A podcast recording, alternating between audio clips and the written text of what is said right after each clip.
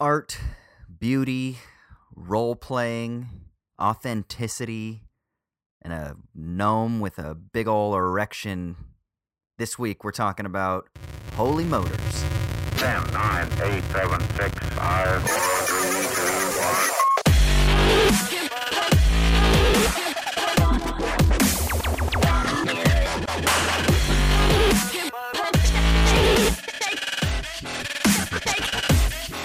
Hey, welcome to I Dig This Movie. I'm Kier Sewer, an independent filmmaker and photographer, as well as a guy who is just dealing with a broken heart. England is no longer in the World Cup, gave it a good run. And you know what? You know what, Austin? Everyone's saying like football's not coming home, but you know what? I think it did come home. I think the football was in us all along. Oh, this is very Paddington of you. I, I like this. I'm Austin Hayden Smith, philosopher, actor, writer, producer, etc., etc. And uh, I like that sentiment, Kier. I do think that football came home for a brief period of time. The country was galvanized around this ragtag team of people with not much expectation. And even though you lost to an inferior squad, maybe not. Technically, they're not an inferior squad. They're actually they actually player for player, they're probably better than England. Um, like because I mean you've got like Modric who's playing in Real Madrid, uh, Reykjavik. Re- Redovic, ah, I can never say Croatian names. Who plays for Barcelona? They were more experienced. Um, I think England had better momentum going into that game. But I mean, on paper, most people would say Croatia was the better team. We were just favored because Yeah. we had a better run up until that point. Yeah, they're talking about uh, whether or not that Modric guy should be considered for that for the Player of the Year over either Messi or Ronaldo this year. Actually, Well, see, that's there's the difference too, because you know, like Tottenham, very heavily represented in um, in the in the World Cup across the teams, but uh, the difference was that uh, Modric was too good to stay at Tottenham. So obviously, uh, England lost because it had current Tottenham players, whereas Croatia won because its main player was a former Tottenham player. so basically, what you you're know? saying is who won in this World Cup was Tottenham. They won this World Cup. Well, I mean, we're pretty highly represented, so yeah, probably. I would, I would, I would, I would go with that. But I mean, Harry Kane is probably going to win the Golden Boot, and that's what really the World Cup's about, isn't it? Who scores the most goals? Uh, whatever, man. I don't care. Let's talk about movies instead of uh, World Yeah. Cup soccer or football. It's I- soccer. Well, this. Well, I, I like how like we have these like at the beginning we have these random tangents where you could get a taste of what it would be like if we did a completely different podcast. Yeah, that's so you right. know, we had like that one on Halloween candy. Occasionally, we have like ones on like we had the one on the Mighty Ducks. It was just like if we did a Might All Mighty Ducks podcast, and then and now you know you find out what it'd be like if we did a World Cup podcast. Um, incidentally, England were the Mighty Ducks of this World Cup, except they didn't win. So is Um, Gareth Southgate Gordon Bombay? yes, he is. He is definitely hundred Gordon. Bombay. Okay. He's and and um and uh, Harry Kane is Pacey. Yeah, that, that works. Okay. Um, so we're jam packed with reviews because it's been a while since we've done reviews. Uh, so we've got Set It Up, Ocean's Eight, Tag, The Legacy of a White-tailed Deer Hunter, Alex Strangelove, Sicario 2, Soldado, Caliber, Hereditary, First Reformed. I'll get through them quickly, I promise. Uh, then in trending topic, we're talking Scarlett Johansson leaves the film Rub and Tug after a backlash when it was announced she was playing a transgender man. And then finally, we're going to talk about Holy Motors. Okay, so Austin, given the theme of things, I am going to review these films in England World Cup performances. So, uh, whatever year tournament it was that, uh, you know, so whether it was, say, 1966 when England won the World Cup or 2014 when they managed to crash out without getting past the group stage. Okay. So, um, I haven't gone for any years they didn't qualify because I thought because it's World Cup performances, not England being so stupid they can't qualify. Okay. So, okay, so I'm gonna try and blast through a bunch of these very quickly. You say this all the time, and then we spend an hour on it. So how about you spend time on the ones that you like, and the ones that are shit, just shit on them really quickly. Okay, so set it up. Modern romantic comedy on Netflix. You have Zoey Deutch and um, the dude from uh, everybody wants some. Who's? Um, Glen Powell. There we go. They are two overworked assistants. They have they both have bosses who are real assholes, played by Lucy Di- Lucy Liu and Taye Diggs, and they hatch a scheme that in order to get free time, they need to get their bosses together so that they can, you know, so that their bosses are happier people. And you know what? Maybe in the process, maybe they'll find love too. And you know what? Those these those those crazy, good-looking, charismatic kids, you know, they just might make it. And um, yeah, I, I, you know, you know me, Austin. I love, I love romantic comedies. I especially love the certain era of '90s frothy, glossy romantic comedies. I really like when pretty people with very few problems in the world are consumed by whether or not this other pretty person with very little, you know, problems in the world likes them or not. Um, What do you think I, of I like the misun. Do you like Hitch? I do not like Hitch. See, to me that Hitch sounds is- like right up your alley. No, Hitch to me has a fundamentally flawed concept that really, really bugs me, which feels really like even for like a romantic comedy, it feels really dishonest. This whole kind of like, oh, it's a guy who helps guys get with girls, but only if they're hit their true loves. And then the whole kind of like mechanics of the misunderstanding at the end pisses me off because I'm kind of like, you know, Eva Mendes wrecks Will Ferrell, sorry, not Will Ferrell, Will Smith's life, um, and um, and and then Will, they have to find some really really ham-fisted mechanics to make Will Smith go apologize to her. So no, I don't like Hitch, but I'm obviously I love French, I love French Kiss, I love uh, While You Were Sleeping, I love My Best Friend's Wedding. So definitely in the tank for Ness, and this this felt like a nostalgia trip. This is just wonderful because you have two romantic leads in Zoey Deutch and Glen Powell who are just so fucking charming. I don't know. Did you see Everybody Wants Some? No, I don't think I did. Both of them were in Everybody Wants Some, which I rewatched last night, and that's a good fucking movie. And you know, and they just work. And that's the thing that is ultimately the important thing within this is having two leads you like hanging out with and you enjoy watching them, you know, be goofy and get together. It's it's it's simple pleasures, and it has a nice gloss to it, and it made me very happy. So it is going to get the 2018 England World Cup because you know Oh. what? England didn't win the World Cup, but they made me very happy because they were a bunch of happy-go-lucky guys who played their hearts out, and you really wanted to root for. I like that. Okay. Okay. Okay, what's next? Next. Next, we're doing Ocean's Eight. It's like Ocean's Eleven, but it's got ladies. Why did with they? Their lady Do you know why they it. only chose eight people rather than eleven? Was it because they were intentionally trying to distance themselves from the male universe? I thought maybe it had something to do with like hourglass, like an hourglass figure eight. I thought maybe I don't know. Um, I mean, I felt like if you're trying to come back with Ocean's 14, like 14's a lot of people to try and get into this movie, and even like by the time Ocean's 13 rolled around, it really started to feel like, well, I'm not really sure everyone's doing anything, and this is like.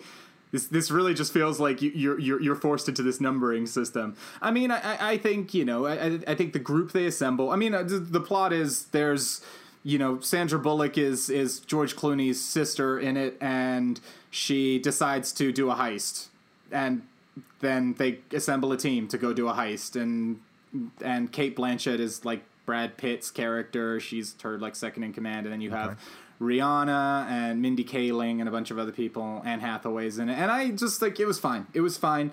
Um, I appreciated the fact that it was a very rather than it feeling like they just like dusted off a script for a rejected script for Ocean's 14 and said, "Hey, let's change all the he's to she's." It felt very much like a female oriented heist. It was they were um, going to rob the Met. It was you know all about kind of like and, and and it was very much about like their skills you know in a sort of fairly female focused way and yeah it was fine it was fine i literally don't remember almost anything about it i watched it 2 mm-hmm. weeks ago it just was there it was you know it was aggressively okay What you, makes the my, okay? Because you and I have chatted about this briefly, but just real quick, what makes the original Ocean's Eleven successful in your mind? Like Well, without without say- getting deep about it, what's the simplest way to say what makes it successful? Well, I would say that you have talked about the concept of style being the substance of a film, and if right. there was ever mm. a film in all of cinema that that is an example of, is it's Ocean's Eleven.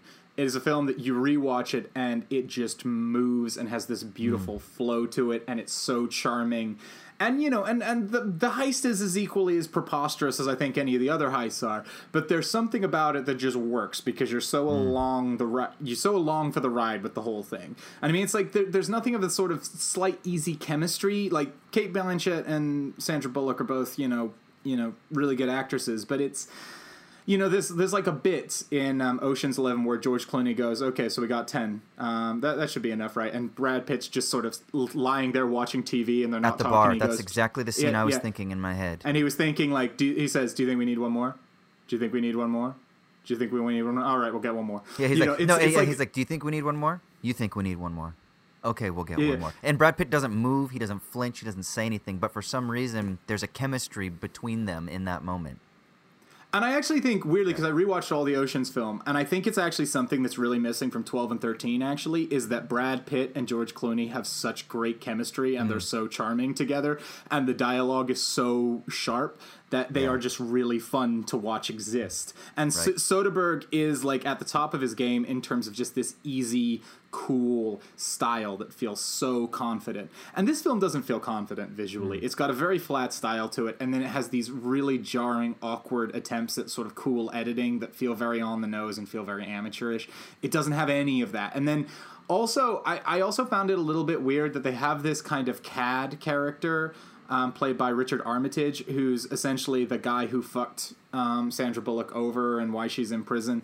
And you kind of feel like it's almost like they were like, well, we can't have like a regular romantic lead because the men have to be the bad guys in this film. So it's like one Richard Armitage, who I'm sure is a nice guy and I'm sure is good in other things, is not right for this character at all because he's just not suave in any kind of a way and he feels really out of place. And then you have to suffer through James Corden playing some bumbling detective character who just again I mean I'm not even like anti James Corden. I just again just a horrible piece of miscasting and it's just it's it's things like that that really don't work and i mean i kind of think anne hathaway's character was really overpraised and oversold before i saw it and i was like yeah she's fine you know the whole thing's fine. It's aggressively fine. Okay, so You which know, it- World Cup football team was just aggressively fine?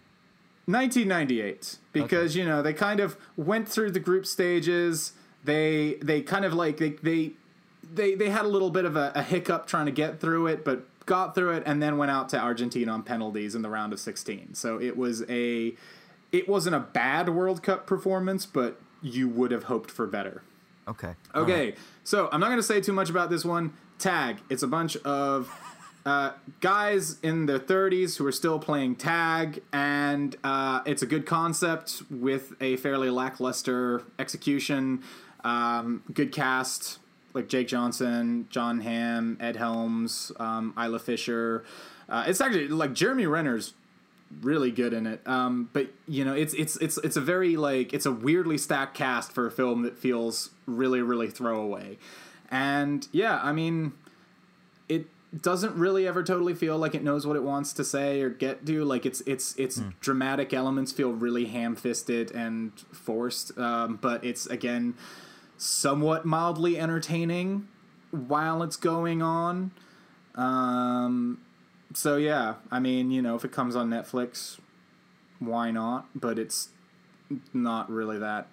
Yeah, I, I, I, I wouldn't say go out of your way to watch it. All right. Which Um, World Cup so team? it- 2006 England, which had a lot of promise because that was the supposed golden generation, and they just managed to limp their way to the quarterfinals in a really, really underwhelming fashion. Um, okay, so Legacy of a White-tailed Deer Hunter. Again, I'm just going to bring. Uh, the only reason I'm even bringing this up is because we watched um, Observe and Report. Um, so this is uh, the director's follow-up to Observe and Report. Um, and it is where Josh Brolin plays a guy who does like a sort of hunting, like these hunting videos where he shoots deers and uh, he is taking his son out on his first ever hunt, and his buddy Danny McBride is like filming the whole thing and he wants this to be this great bonding thing between him and his son but his son cares more about his phone and not really doesn't give a shit about uh, hunting deer and it's it's it's a it's a little bit more family friendly than say uh, Observe and Report was, but it's still trying to go for that somewhat abrasive humor. And I just don't know what Josh Brolin, why Josh Brolin signed up to this, because just the script is not there. I mean, I've I've told you the concept, and pretty much you can ascertain what the entire film is going to be like from that concept. It's very underwhelming, and I think I I watched it because it was uh, a Netflix original film, and so it just popped up, and it's like, hey, it's I can just click on that, and I I didn't switch it off but it was a deeply, deeply underwhelming experience. Okay. Um, so I'm going to give it the 2014 England, who crashed out of the group stages. Um, again, you thought this is a promise. This is this was this was the end of the golden generation, and you were kind of like, hey, they've they can still do this, and then no, they were a complete failure. So.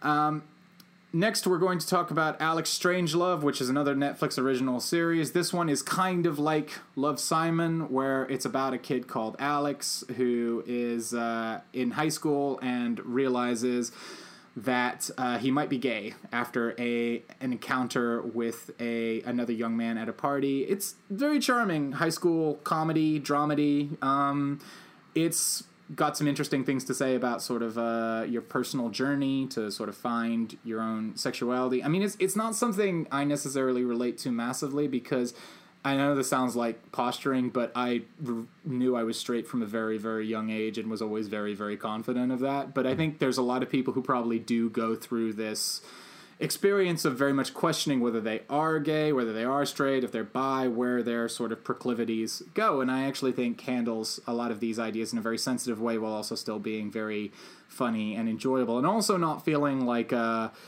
political.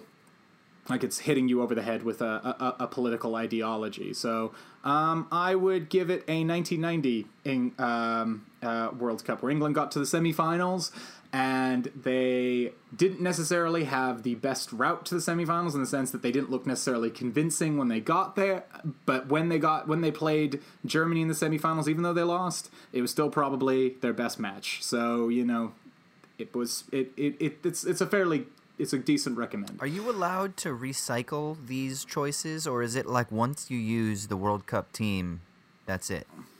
No I, I i will recycle a few because Okay. it's it's All it's, it's hard otherwise Yeah. all right. Um, What's next? Sicario 2, Soldado. Um, So those those damn cartels, they're still cartelling, and um, Josh Brolin still wants to take down those cartels. Of course. At, um, and he and he uses Benicio del Toro to help him try and take down those cartels. And the American government's uh, involved, but only in a tangential way, where they're like, "Just do do your thing, but we don't want to know anything about it." And Oh, Emily they've Blunt's gone, not there gone a little rogue. yeah, a little bit, little bit, with the sanctioning of the U.S. government. But maybe when they go too far, the U.S. government's like, "What did you do? We didn't mean that." But yeah, anyway, the um the uh, Emily Blunt's not in it now because she. Well, I mean, it wouldn't really make any sense for her to be in it because the entire twist of the movie of uh, the first movie would negate her from being in this movie. Um, so it was. Um, it it's it's also doesn't have um, um, it also doesn't have Denny Villeneuve directing anymore. However, Taylor Sheridan, my boy, is still writing it. Um, and they've got this uh, director, this Italian director, who made a film that I think you were keen on, um, which was um, what's that? What's that? Uh, the um, was it Sub- Suburra? Suburra? Suburra? Suburra, yeah um, which I still haven't seen, but um, I was really impressed. I thought as as much as this guy is not Denny Villeneuve, I think he had a very confident style, and I think it worked within the feel that the first Sicario had kind of conjured. I mean, the problem was that the first Sicario really felt like this kind of singular um, crafted piece, and this very much feels like an installment. You know, like basically Sheridan wants to make one more movie after this, and he sort of sees it as this kind of grand trilogy about the border and the border problems and. You can very much tell that this one just feels like it's an installment where it's setting up certain ideas that he wants Hmm. to pay off in the last one, which means that while there's a lot to like about it, there is also a fair amount that's kind of missing from Hmm. it as well in terms of an overall arc within the film. And, you know, I am still obviously in the tank for my boy Taylor Sheridan, but I and he's he's he's got he's got some of his really good just man poetry moments, but Right. I still kind of feel like I'm not really. I, this is this is definitely the weakest thing I've seen him write. Okay. so I, it's it's it's not bad. It's not bad. Give it a go. But you know, I wouldn't. I, I I'm giving it a 2002 England World Cup where they were pretty solid through the whole thing and then went out to Brazil in the quarterfinals. Um, so I and then we are going to we are fi- we're talking about films that I actually really like now. Okay. We're going to go into Caliber, which is a Netflix film um, set in Scotland about two guys who go hunting and bat in small town Scotland up in the woods in the middle of nowhere, and it's kind of Scotland's answer to Deliverance. I don't want to say too much because I don't really want to give too much away, but I thought the uh, the tension that was derived from this idea of these kind of guys in this very sort of alien environment, which was small. You know, the small village in Scotland, while also actually dealing with some of the economic issues that are going on in those areas and not overplaying its hand and trying to make it into some kind of dumb horror film. It feels very realistic. Um, I just really liked it. I, I loved it. It was really, I was just really along for the ride too the whole time, and the tension, the writing, everything just felt really, really well orchestrated. And you know, it's on Netflix, so I just highly recommend to go watch it. I think there's a, a very good chance it'll be in my top ten at the end of the year. Wow. Okay. So, So- what what team does it get? Uh, England, 1966, when they won the World Cup. oh, damn. Okay. Uh, so uh, now I'm going to talk about a film that I think you saw as well, which is Hereditary. Yep.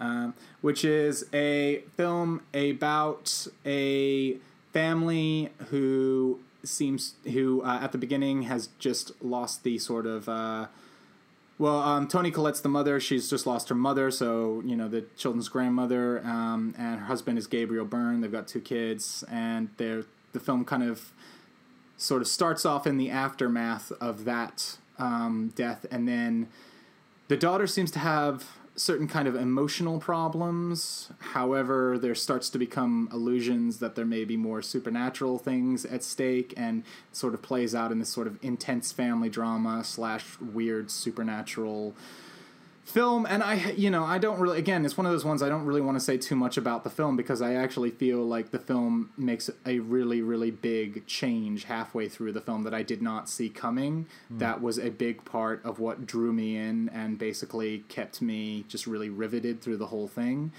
Um, and i just i absolutely adored this film. I thought the for the the debut director uh, whose name escapes me did an absolutely fantastic uh, Ari ari A- A- Ari Aster or Asler Esther, yeah. Um, he just had this, you know, immensely confident style that felt one very, very exciting and fluid and and and cool, but at the same time didn't overplay its hand to become too showy. I, you know, and I, I just thought it's an absolutely fantastic cat, cast. Toni Collette gives a great performance, and um, yeah, I just I thought it was absolutely great. What, what, did, what did you think? Yeah, I mean, I was a little bit disappointed. I I thought it built a certain type of tension, and then the twist for me seemed to be an over rationalization of something that I was really enjoying the ambiguity kind of playing with. I thought the cast was very good. I didn't think it was perfect. There were some points where I thought the acting was a little bit meh, but uh, for the most part, Toni Collette was fantastic. And yeah, I mean, I still say go see it. You know, I I don't want to Well, shit on on a film for somebody doing something bold and trying to to to do something quite fascinating within a certain genre that's one a nod to that genre and then two also a sort of expansion on it but i mean if we're going to align this film with other films that are recently being compared to it like it follows babadook and the witch for example those other three films i think were far better across the board See, I thought this was way better than the Babadook. I don't like the Babadook that much. Okay. I, I think it's a very student filmy uh, first film. Um, I I thought this was much better, much more confident, much more uh, just much stronger. Um, I'm a little bit surprised that you think the ending was a real kind of literalization of things because I thought it was incredibly ambiguous. Um, No, no, no, a I- I rationalization. So I what I, didn't mean see is, is again. that I don't see it as a rationalization. I think it's. I think you could read that ending multiple different ways. Yeah, I for me it it just it seems to I mean it's hard to talk about it and without Yeah, giving the, ending. the, ending away. is not my favorite part of the film. I will say, but I, I also said when I meant when I said twist, I actually meant what happens halfway through the film. Ah, not- yes, which yes. I, which I definitely didn't see coming. I, I well especially because the way they market the film, right? yeah, Nobody saw and that it was coming. a- but I think it was an my thing is, incredibly shocking moment. uh, uh, without giving too much away, there is um, an ambiguity with regards to mental health and uh, schizophrenia and uh, you know identity disorder and things like that that they really play with and sleepwalking and all of these things that for me seem to get a little bit brushed away or explained away by this ending. Which yeah, I, I still think there's a level of ambiguity. You're still asking questions. Okay, how does that fit into things? But I really enjoyed the um, the non occult narrative element. See, and that's all I, am going to say. I find that really funny because I literally think I interpreted that ending the complete opposite from Really? you, and to me, it's all about mental health. You know, it's like Oh, still. I, I, I, oh yeah, I think I had a completely different reading of the ending of that film than I think you did. oh, cool. well, Um, no, I think that's I- great. I mean, I, I think that this motherfucker, he made a good film. That's what I'll say. Oh yeah, It's still a good Uh, film. I, I still like it. I mean, I don't have a World Cup team to give it, but it would be a team that got to the semifinals and didn't quite make it. That's all I would say. oh so it'd be so it'd be 2018 England. Yeah, yeah, you know what? It's 20 eh, Yeah, it's 2018. Yeah, you know what? It is 2018. First time director, no one's expecting anything. Uh, but it's a genre film because you know they're in the, they're walking in the shadow of giants that have gone before them and he they do something a little bit unique. They just don't quite get there. But I thought and then I'm disappointed cuz they had a chance. They were winning. They were they had the lead. They, that was feeling good and then they just got tired or they fell apart or whatever in the second half. Yeah. So, well, I'm going to give it a 1966 England because Oh, wow. currently this is this is as this currently ranks as my second favorite film of the year so far. So, Wow. um, Okay. I'm I'm very in the tank for this. What's your Uh, so favorite film fine- of the year so far? Uh, you were never really here. Okay.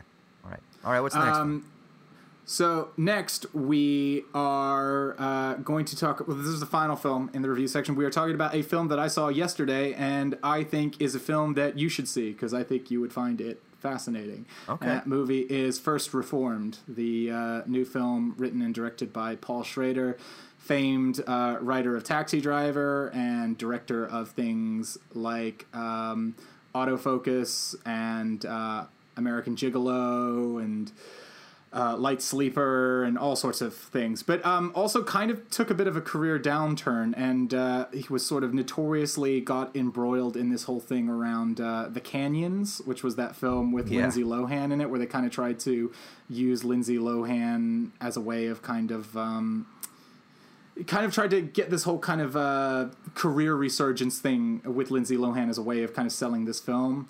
Uh, didn't go very well. Film by all, I've never watched it. Filmed by all accounts was not very good. And then he's he made two straight to VOD uh, Nick Cage films after that. So he kind of felt like this is a guy whose career is probably toast. But comes back with this film, uh, which is about Ethan Hawke, who is a priest who basically is the what would you call it when you're like the main priest? So he- Is he's, it's the he has his is the pastor of like a church that's like you know it's like when you're the main guy who runs that church. Is he a priest or is he a pastor? Is it is he Catholic or Protestant? He's he's Protestant, I'm pretty sure. Yeah, so he'd be he'd just be the head pastor or the lead pastor. Yeah. Yeah, um, of this church called First Reformed, which is essentially like this very old colonial Dutch church in uh, upstate New York. Everybody refers to it as the gift shop because basically nobody goes to it except to take these kind of like tours of the church, and he has no real, um, you know, so he, he give Yeah. he gives sermons to like five people on a Sunday. It's uh, you know, and he's a guy who lost his son in Iraq.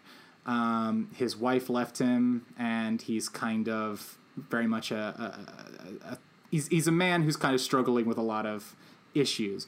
Uh, some the one of the few people who attends his church is um, uh, Amanda Seyfried, whose husband is going through some problems. That he's um, very much involved in this sort of eco terrorist group, and um, she asks for Ethan Hawke to come counsel her husband.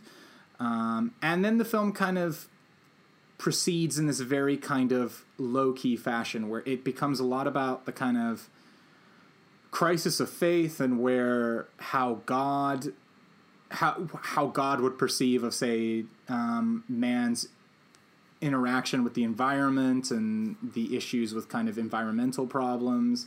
Um, and also, then, you know, he's sort of tied into the church is kind of tied into one of these big, kind of giant, sort of corporate churches that's run by Cedric the Entertainer. Not, not Cedric the, the a, a character played by Cedric the Entertainer, not Cedric Right. the Entertainer himself.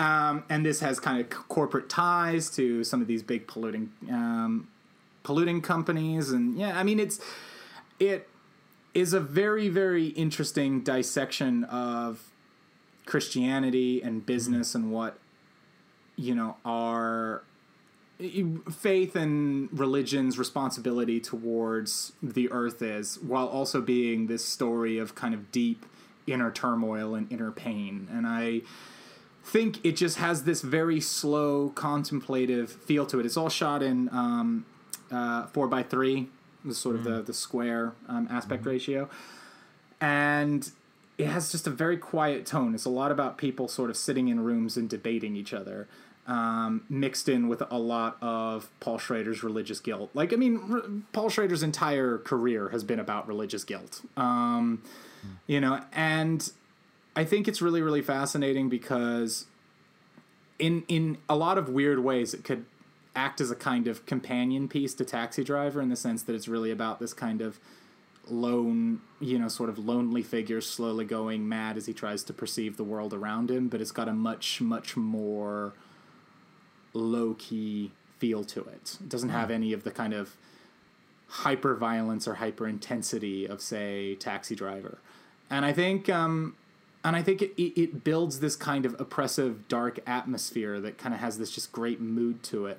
And then finally, just kind of crescendos in this really tense climax that you know ends on this kind of perfect moment. And i think it's i think it's i think it's really fantastic. Um, i think it's paul schrader's best film. I'm not by any means a, a huge paul schrader fan but i i think this is you know I, I think it feels like he's almost refined all of his usual themes and ideas into one kind of perfect package. Um, ethan hawke's really fantastic in it as well um, I mean, it's just it's it's actually a great cast. Cedric the Entertainer's good at it as well. Like everybody's good in it, and I just think yeah, I think it was really great, and I hope that um, Ethan Hawke gets some attention come awards time because I think that's probably this film's best chance at getting any kind of awards attention. But I would give this uh, England. 1966 again, and I would put this actually as my third favorite film of the year so far. Oh damn. Okay. Damn. It's a very dark, moody So set of films I've got up at my uh, at, at at the top. Yeah. A successful couple of weeks though, with regards to seeing good films. So that is always positive. Yes, well, I think you should really see First Reformed. I think you would be fascinated by a lot of the religious themes in it. Okay, so um, we are now going to talk about the trending topic, which is it's another week, and there's another controversy about casting involving a pretty a, a pretty Hollywood person who has been cast in a role that everyone deems them inappropriate for. So um, there was kind of announcement a couple of weeks back that Scarlett Johansson, for some unknowable reason, decided to team up with Rupert Sanders again because the massive bomb that was Ghost in the Shell made them think, hey, let's work together again because that worked out really well. Um, and they decided, and they, they were interested in a project about uh, Dante Tex Gill, who was a transgender mob boss. Um, she was a uh, woman who transitioned into a man, and uh, she ran a series of massage parlors in Pittsburgh, and apparently became fairly sort of powerful and prominent within the Pittsburgh crime scene. And so yeah, and so Scarlett Johansson was attached to play. Now we got to be clear. Did he actually, I, or did Tex identify Tex? Right? yeah. Did Tex actually identify as a man, or was did Tex maintain his or her status as a woman but just dressed in masculine clothing? Well, I think I think part of the difficulty with some of these things is how you start to define define it in the sense that we didn't necessarily have the same language then that we have now. So how you define these things in terms of pronouns and everything is someone. I mean, certainly she. Well, he is someone who changed his name to a man's name, went by a man's name, dressed as a man, and very much I think uh, was looking to be seen as a man. Okay. Um, however, a relative, um, when I was reading, doing my research, um, relatives often still refer to him as she, but I that just could be possible because they didn't have the right vocabulary. And then um, uh, another question is: Is did Tex uh, dress this way and live this way as a as a theatrical performance because he slash she would not have been taken seriously as a woman, and so wanted a certain amount of mafia clout, so to speak. Well, I think certainly looking at it um, from the research that I saw is that uh, uh, Tex certainly went, certainly dressed as a man very, very deliberately because, and that later did actually seek sexual reassignment surgery Okay. Well, Um, that, that, yeah. Okay. because they desired to be a man. I, Okay. you know, that's very much what is implied from the research that Okay. I've seen. Um, and I think I, I, I think it's interesting because the film kind of walks into a fairly hot button time without really seeming to have any awareness of the uh, potential political issues that it would um, raise. I mean, Scarlett Johansson was fairly dismissive towards, gave a, a dismissive quote to The Bustle, which, to be fair, I mean, if The Bustle was asking me something, I'd be pretty dismissive because The Bustle is an obnoxious publication. But, um, it basically said, "Oh well, why don't you direct those comments to Jeffrey Tambor or Jared Leto or um, Felicity Huffman, who are all actors who won awards for playing uh, transgender characters." So, I don't know. I mean, my my feeling with this is honestly, yeah, I kind of see why people are like, you know, this is this is this is inappropriate. Um, I'm not sure I care that much. That's that's that's the thing that's possibly the most damning opinion that I have in this, where I'm kind of like, yeah, sure, cast a transgender person in it. That's probably a good thing, but I, I, I don't know. I'm not. I'm if. I suppose in theory, I'm looking at it from the standpoint of you could make the argument that um, as much as, you know, she's a transgender person, she's not someone who's post op at this point. So in theory, you could act, you would might need someone who is not a post op transgender person. I don't know. I, I, I don't know. But I, all I know too is that looking at the pictures of Dante Tex Gill, Scarlett Johansson looks nothing like that person. So you probably have to do a lot of makeup to even try and make her look convincing in that role anyway. And I think this very much feels like a I want to uglify, uglify my way up to get some awards attention kind of thing. It, it feels like a sort of Charlize Theron and and um, monster kind of um, kind of vibe. But it's just it, it's a it's an it's honestly it's a it's a topic that makes me feel really dirty to talk about because I don't feel like in any way anything I say is going to be right about this. And my mm-hmm. problem is I'm kind of like I think there's some good transgender actors out there, sure, but I also know the problems of trying to cast someone really, really specific and how difficult that can be sometimes, and also the simple realities of the industry, which are you need to. eh, The the simple reality is you cast some unknown transgender actor in this, no studio's going to make it. That's Yeah, just film the reality. Exactly. Film doesn't get made and the audience doesn't come in. So I actually tweeted about this a, a relatively long thread, and um, I, I asked some similar questions. Was what what what is better?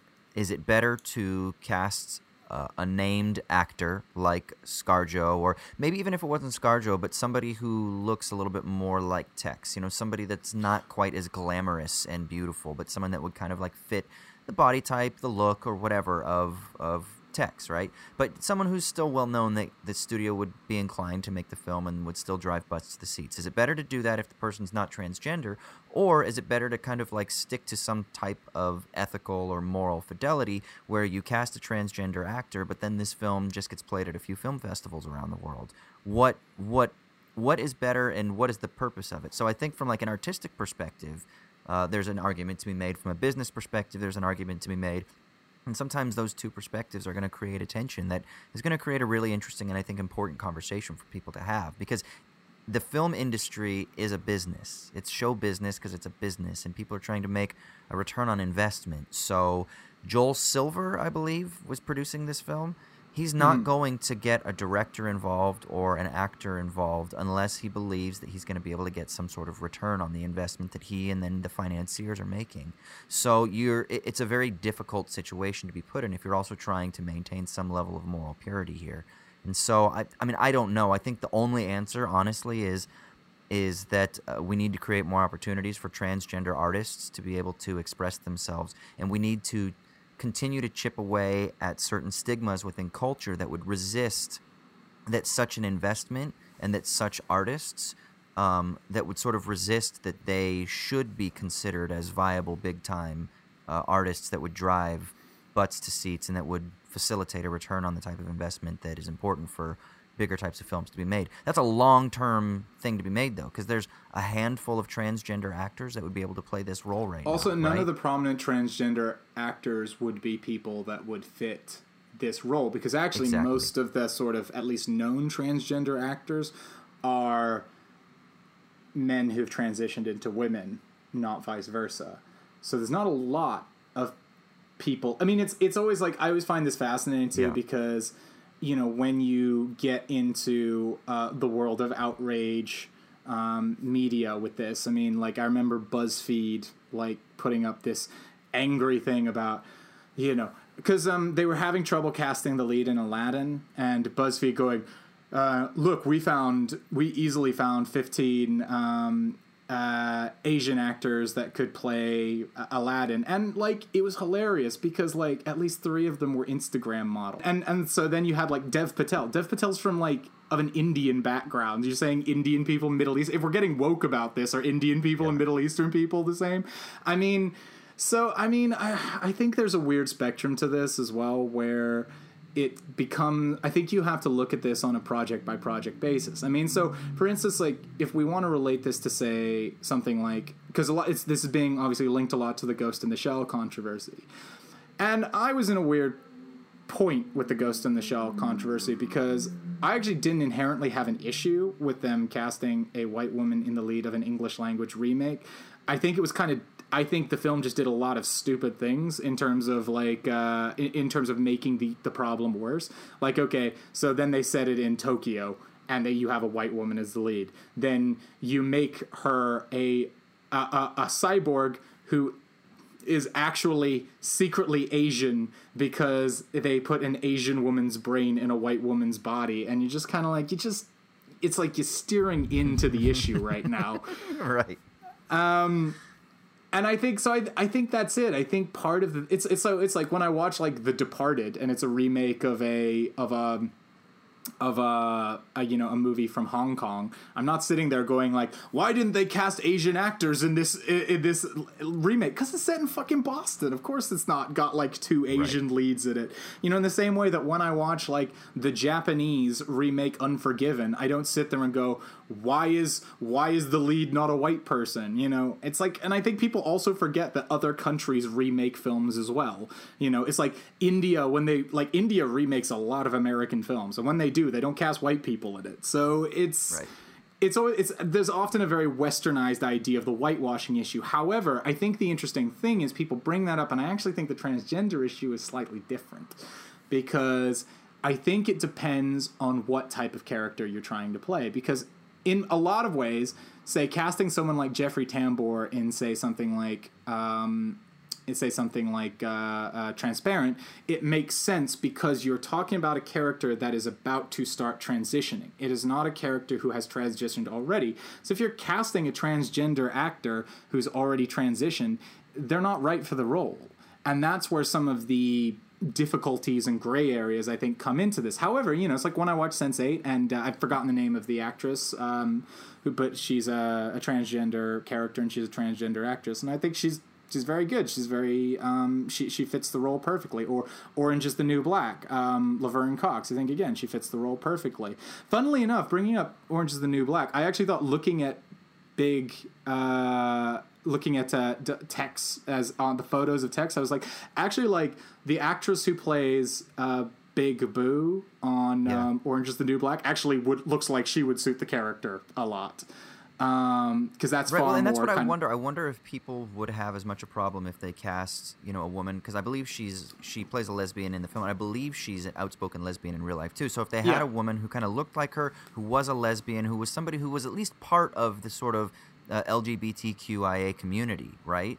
Would Yeah. that be something that would be more acceptable? I think part of the issue is one, there's a sensitivity to ScarJo because of the Ghost in the Shell shit, and two, the fact is is that it seemed like you said a minute ago, like a clear effort to just get some awards, and I think that people just found that to be a little bit inauthentic at, on top of everything else, and so I, I don't know. I wonder. And then again, you're you're absolutely right. I mean, I mean, will this film even get made now? And if it does get made now, is it going to get made with the same budget? Is it going to get made with the same fanfare? Is it going to have the same release?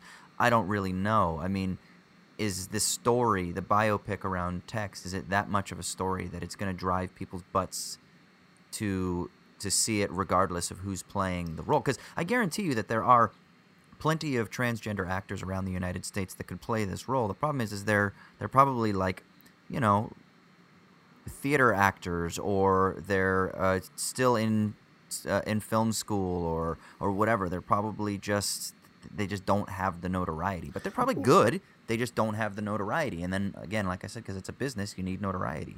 So it's a tough. and, and I mean there is there is a thing too where I, I just I'm also a little bit of a realist with some of these things. Like you know, honestly, it's too. It's like everyone acts like, oh yeah, there's a thousand of any type of actor around at all times, and I'm kind of like, I mean, like I went to an acting showcase like two weeks ago, like, and every almost everyone in it was terrible. It's like it's it's you know there's a lot of there's a lot of really bad actors out there, you know. So I mean, it's it's you know, and there's a lot of people who aren't necessarily somebody you know they're perfectly fine, but they're not necessarily someone you're gonna like sit through a film and go like this person is really magnetic and I'm really like into their performance. I mean, it's it's it's it's a hard thing to carry a film. I mean, it's and it's also it's weird because when I looked at this project, the thing that I found mildly interesting about it was um, the fact that it was kind of it looked more like rather than it being a film that's like one of these kind of like no budget indie Sundance films about how somebody wrestling with their identity. It actually looked more like it was kind of going for say like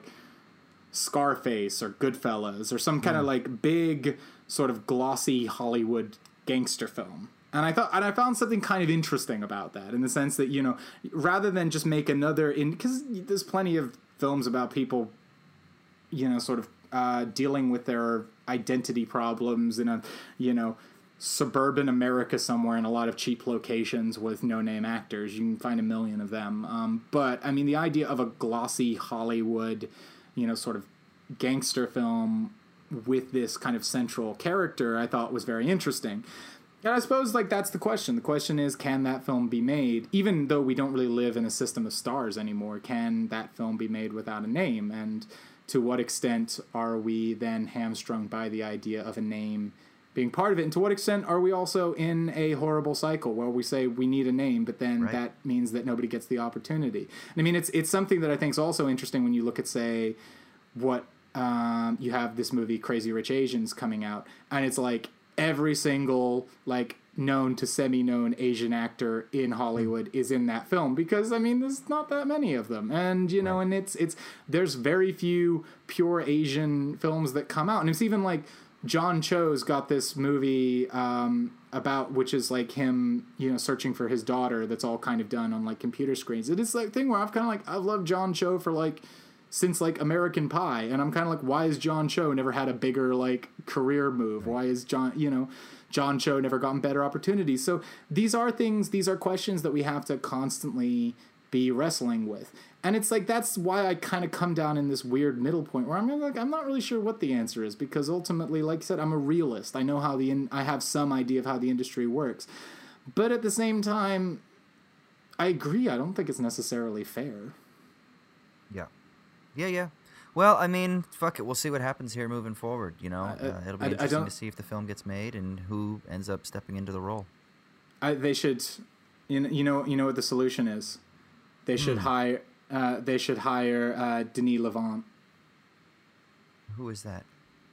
the lead. Oh, of Denis. Motors. Yeah, uh, yeah, I, I, I He yes, 'cause- he can play Motors. 'Cause he can play any character. That's uh, I, I See, yeah. do, do you think? Do you think? Do you think the uh, SJWs were up in arms about him playing an old woman? You know, it's funny. I, I, it's funny that we, again, it's like fucking serendipity or something like that. It is funny that the uh, that the trending topic matched on because I was actually thinking about this with this because he does. He plays an old beggar woman. He plays a fucking uh, father. He plays all kinds of different characters. So uh, yeah, I I don't know. No, I don't think that people would get upset about Denis Lavant playing. You know what I.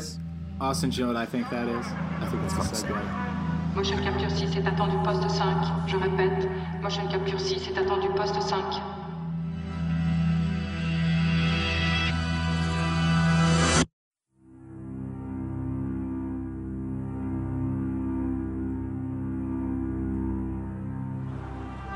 Ça va, monsieur Oscar C'est bien. Il y a des jours où un meurtre par jour, c'est pas assez. Qu'est-ce qui vous pousse à continuer, Oscar Je continue comme j'ai commencé, pour la beauté du geste. All right, so as Kier alluded to at the end of the previous little segment there, we're going to be talking about Holy Motors. Holy Motors is a film directed by uh, Leo Carraz. Carax? I, I don't know even I've know heard how you would say it. name. Carax is how I've heard it Carax? I mean, it's French, so I'm, I have no It's also a clue how you made-up actually name.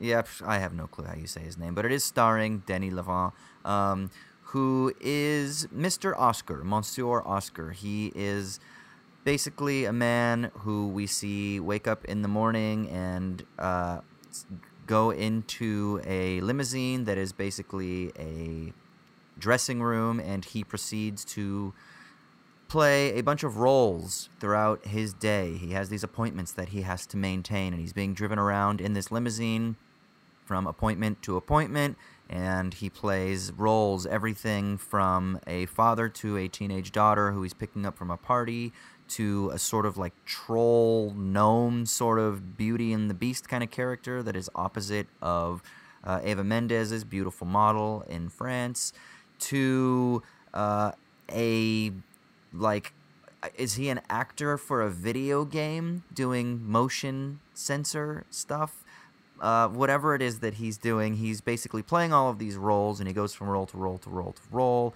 he ends up meeting up with um, another i guess seemingly type of role player who is played by kylie minogue and uh, she ends up singing this song about time and uh, where did things go, and it's a sort of musing about the past and death and things like that. Then she proceeds to kill herself.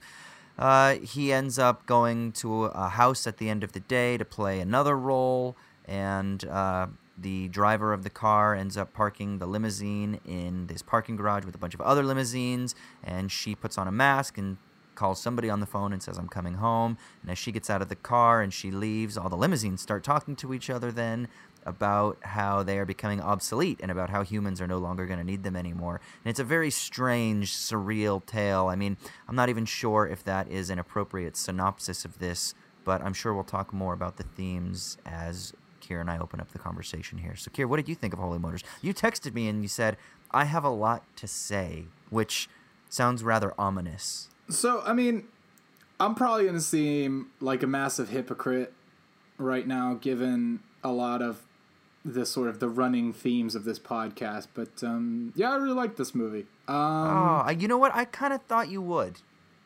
I mean, I think one of the things was that I don't know quite how to say it. It had a it had a kind of confident atmosphere that worked for me in a way that say something like wrong doesn't because wrong feels like gibberish for the sake of gibberish.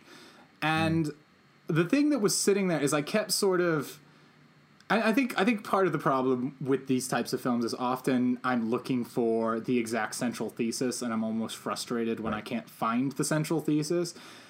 And weirdly, as much as I'm not really sure I can find what that central thesis in this film is, it felt like it was there in a way that wasn't frustrating. Like, don't get me wrong, I think this film has plenty of points that are just weird for the sake of weird, and I think there's always an element to these films where the director's kind of like, "Oh fuck, let's see what we can do here. This will be this will this this will be crazy." But I don't know. I just had some these really just beautifully orchestrated moments that felt really truthful rather than mm-hmm. kind of you know feeling like it was pretentiously self-important like i just think that moment with him walking around with kylie minogue and mm. when she sings that song it's just it's just really just sort of the really beautiful quiet moment of just you know longing and sadness that just I, I just thought, thought thought felt really really authentic. And you know I I don't necessarily know if I think that there's a an exact theme that the film is trying to disperse at that moment other than the fact that I just really liked how that moment felt um and so you know I so I I, I struggled with a bunch of different ideas about what the film. I mean, I don't know what other people. I decided not to read what other people had written about the film. Um, I mean, I think one of the things that really came to me is that it felt to me somewhat like a film about the film business. Uh, you know, in the sense that it's about just the the alienation of going to these different places, doing these different weird things, and all of it seems. Uh, I mean, and I, I also think the fact that it's almost like he keeps looping through these different genres. You know, it's like the life of an actor. One week you're this uh, kind of playing this weird monster, and then the next year like in a crime film, and then the next year like in a in a social realist drama.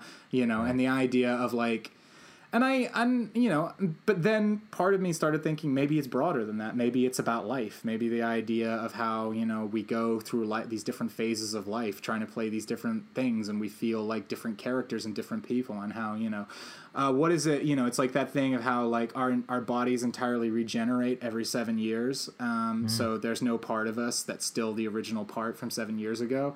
So aside from this kind of uh, uh, intellectual concept of self in, in, in consciousness.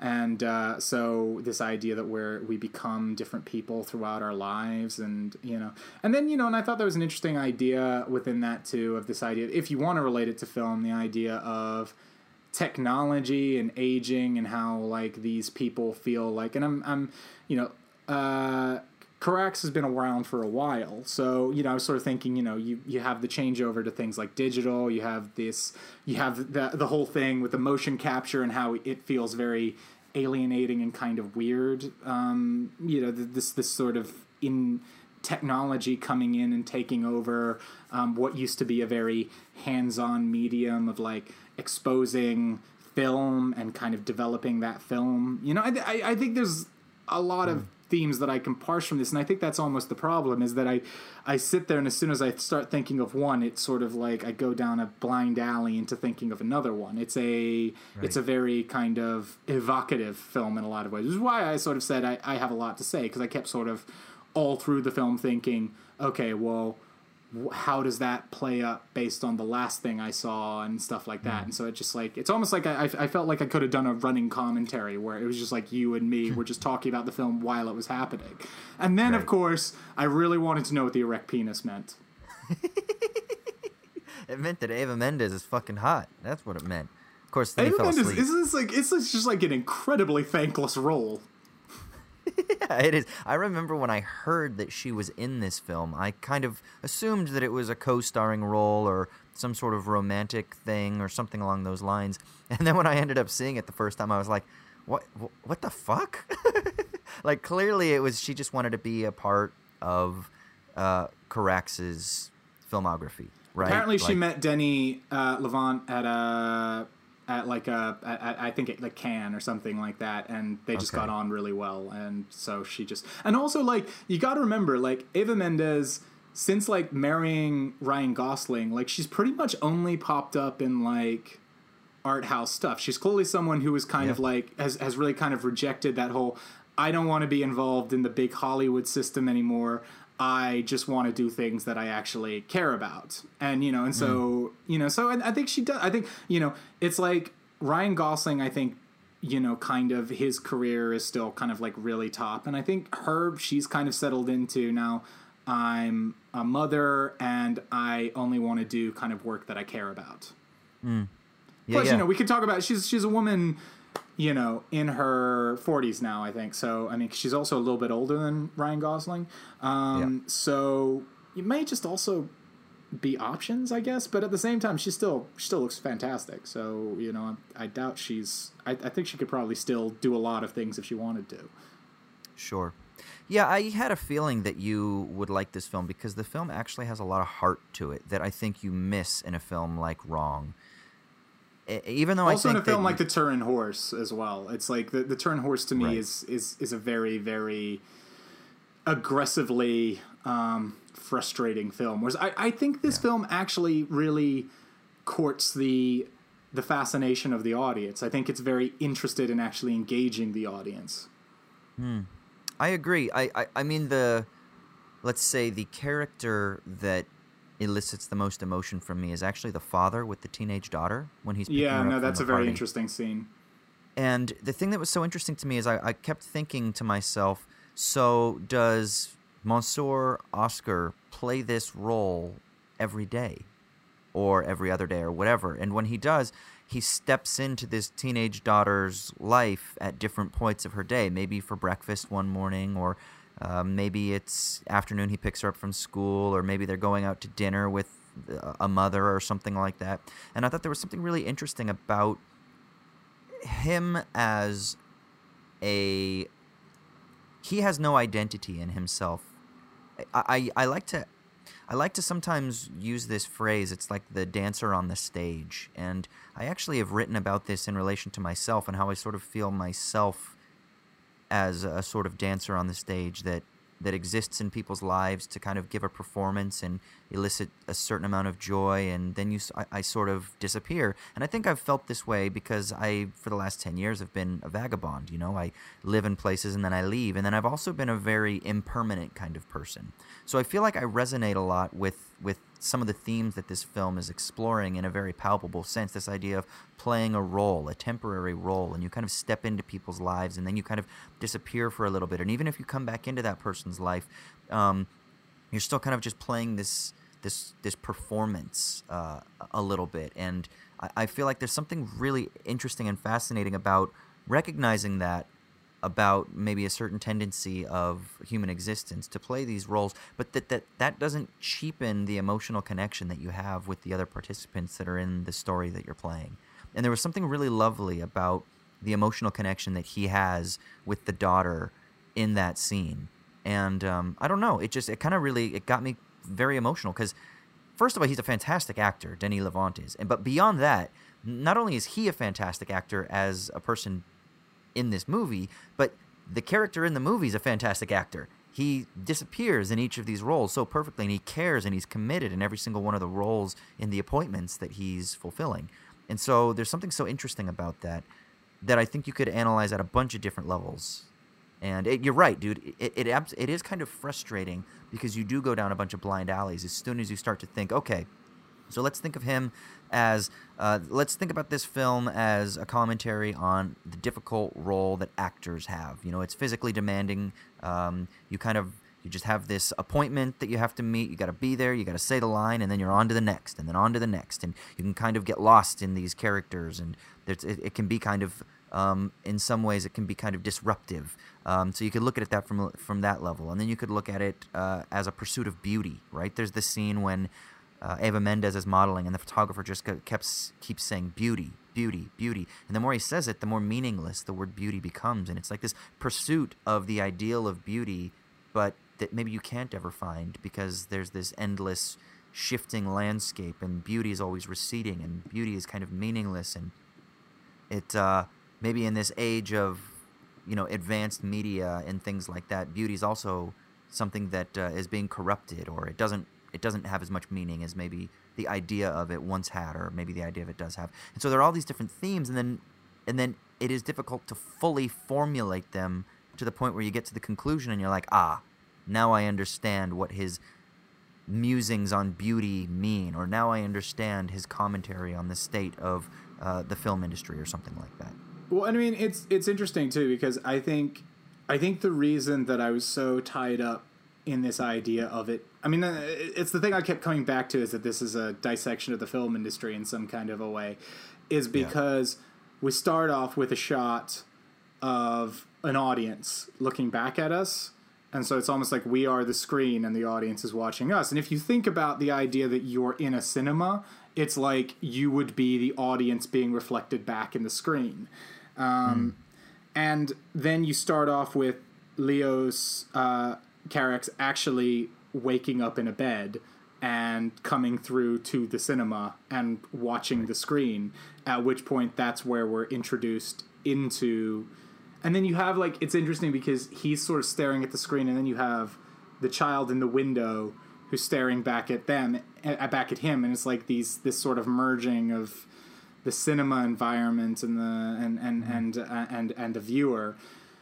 Um, and so it it sort of starts off to me with this idea very much about dissecting the notion of cinema and being a viewer. Um, and that's the thing is at a certain point I'm kind of like, okay, I've, I'm, I've, I really feel I'm on solid ground with that.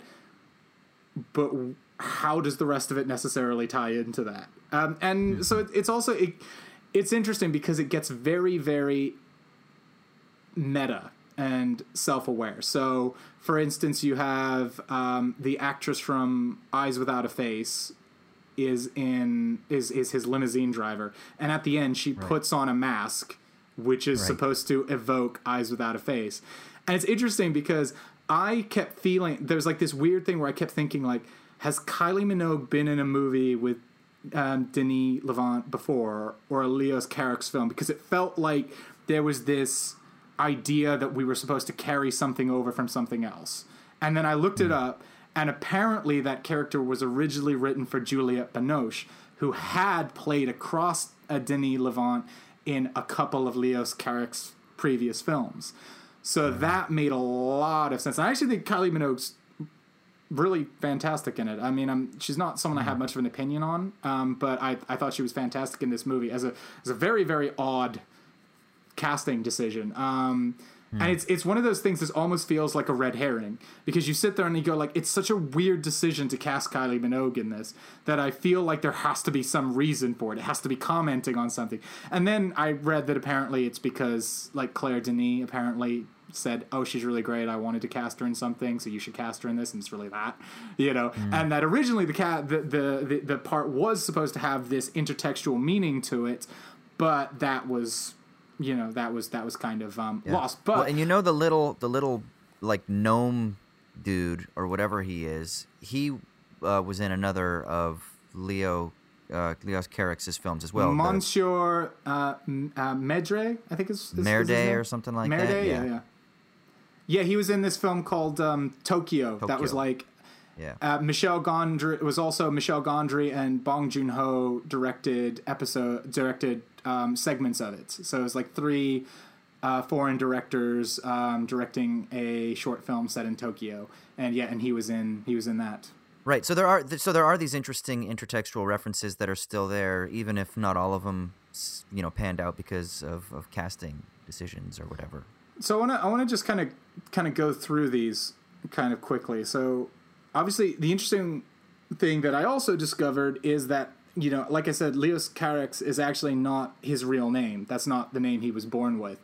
It's actually an anagram for his real name, which is Alex, and also the name Oscar. Hmm. So the fact that these this the, the sort of the blank slate character, the sort of the, the quote unquote real character is called Mr. Oscar is also has some sort of interesting intertextual element to it. Yeah, it's almost as though he views himself in a way that I was describing earlier, that sense that I get sometimes as this actor on the stage, that he sort of views his life as almost a performance in itself, some sort of poetic utterance, something along those lines. And I think that's really common for artists to feel that way. You know, you indulge so much in the fantasy, you indulge so much in the sublime or in the aesthetic or in the artistic creation that you start to view the world itself as uh, i- i- as a piece of fantasy. And and I don't know if that's necessarily a distortion of the world or if it's sort of a peeling back of the over literalization of the world and seeing the world for what it is as a sort of product of these various fantastic creations and uh, rather than trying to resist that tendency, it's playing with that and kind of living within that space. Okay, so we we start off with the beggar. He dresses up first as the beggar, um, which kind of feels like it's like some kind of like social realist drama kind of thing about some kind of like uh, you know, kind of kind of the sort of thing that somebody would make in a film school to prove how like incredibly uh, politically active and sensitive they are. Um, Okay. And I and I, I think I kind of like the fact that these films these these sort of segments almost have their own kind of genres to them because it kind of has this voiceover. It feels very like and like I don't think any of the other segments have voiceover to them. It just feels very. Uh, it, it, it feels like a very bold. I'm coming out of the gates you know, really, really going to sort of like set down how confusing and weird this is going to be. Like, just out of nowhere, suddenly, like an old woman begging on the street. Um, then we get into, I think, what was probably my favorite sequence, which was the motion capture actor. Because I think there's something really, really fascinating about seeing the complete blank slate of the motion capture area. So he's got all of these dots tied to him, but he's doing these incredibly acrobatic and impressive things.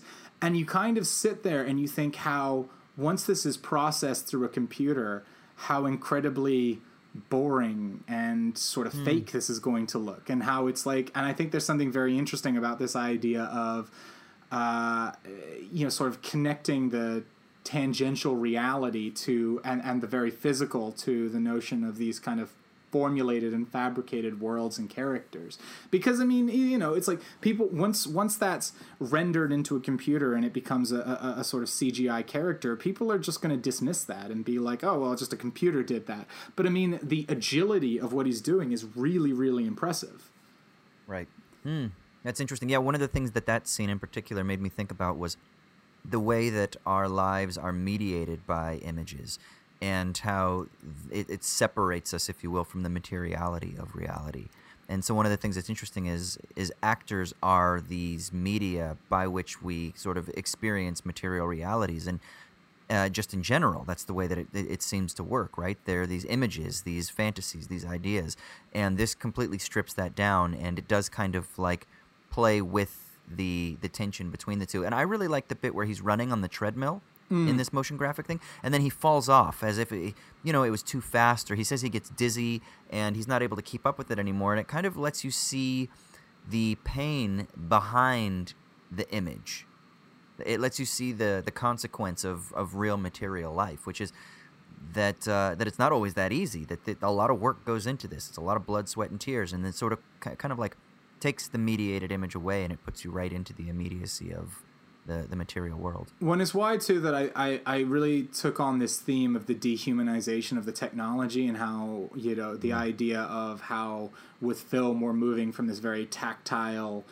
um, yeah, sort of old fashioned idea of like processing through chemicals and physical things to this kind of very digital world where things are kind of anything in theory is achievable but you also you lose a lot of the real humanity and tactile sort of grit of what actually trying to make something real looks like. I mean, it's it's actually again, it's one of the th- reasons that I I love the Mission Impossible films because of this fascination and interest in these kind of real world stunts. It's something we talked about with the James Bond films. Is like there was something really amazing when you saw someone you know sort of ski off a cliff and you're like that hmm. person really fucking skied off of that fucking cliff you know as opposed to you know fast and furious where you're just kind of like it's a fucking car that's doing a cgi spin and doing something else. It's like what do i care? You know it's like it's that actual connection to the reality is something really interesting. And, and also it's interesting how the scene further develops and takes it into the realm of kind of sexuality in the sense that you have these two characters then because this woman comes in and they're doing this incredibly agile acrobatic kind of uh, you know kind of very sexual kind of um, dance almost. And you know how when you look at the cgi rendering of what they're doing it feels so unintimate and you know and and fake compared to the real the, what, what you're you're seeing them actually do which is this incredibly physically impressive thing and i mean that's i think one of the great things that you can say about this film too is this this great showcase for just how what a great physical performer um, uh, denis lavant is Yeah, that scene, uh, like, really turned me on it was really sexy. You know, Oh, yeah. like there was it was very hot, and they've got these like what are those little motion sensor balls all over their bodies, and she's got like a full bodysuit, and he's got a full bodysuit. Like they're not actually touching skin to skin, but for some reason. There was a sensuality that was super hot. Like I was watching it, and I was actually watching it at my office, and I was like, I'm like really turned on right now. This is hmm. really weird, you know? And then exactly like you say, as soon as you see the digital rendering of it, all of that goes away. And I think one of the things that's interesting, it, has to do with like stakes and meaning and value. When you see a digital car drive off a cliff, the stakes of the stunt are diminished. Whereas when you see a skier jump off the cliff, the, the material stakes are still there because there's an empathy that's elicited still. And um, and that's something that you lose, I think, a lot with the the sort of intensification of digital technological media. And then, so then going on to like Monsieur Merde, um, I think, I think again, one of the things that's so fascinating is this film just suddenly hits this crazy tonal shift where the camera work gets really a lot more energetic, and he, as a as this sort of weird troll like character, just really sort of pushes this thing to this this full on just really headstrong momentum, just doing all of these sort of crazy weird things. Um, and it's I love the way he smokes his cigarette. Oh yeah, and he smokes it through his index finger and his thumb, like uh, rather than, and then he holds it backwards with his palm facing out. And uh, it- there's just these. I mean, the performance. Did he did he win at Cannes for Best Actor? I don't know if he did actually. Um, It may have been because it was 2012, so it may have been the year that it was up against The Hunt, actually, and it may have been Mads Mikkelsen that won that year. I'm just looking. I can't I'm- remember. I'm just trying to look it up now. Okay, but regardless, his performance is so fucking fantastic, and this character in particular, I remember thinking, as somebody who really enjoys performance, I remember thinking in particular the commitment that he that he um, gives to this role within the role is it was really fantastic. Um, He, he Yeah, didn't. it- he didn't win, by the way. okay, yeah, he should have, unless it was against Mads Mikkelsen for the Hunt, in which case it's a tie. But I mean, I think the thing that's interesting within this is because actually the thing that it, it, it alluded to, because of course he, he goes to this graveyard being like really like adhering to no social norms whatsoever and just freaking out everybody around him, and then shows up at this photo shoot uh, being done by Americans.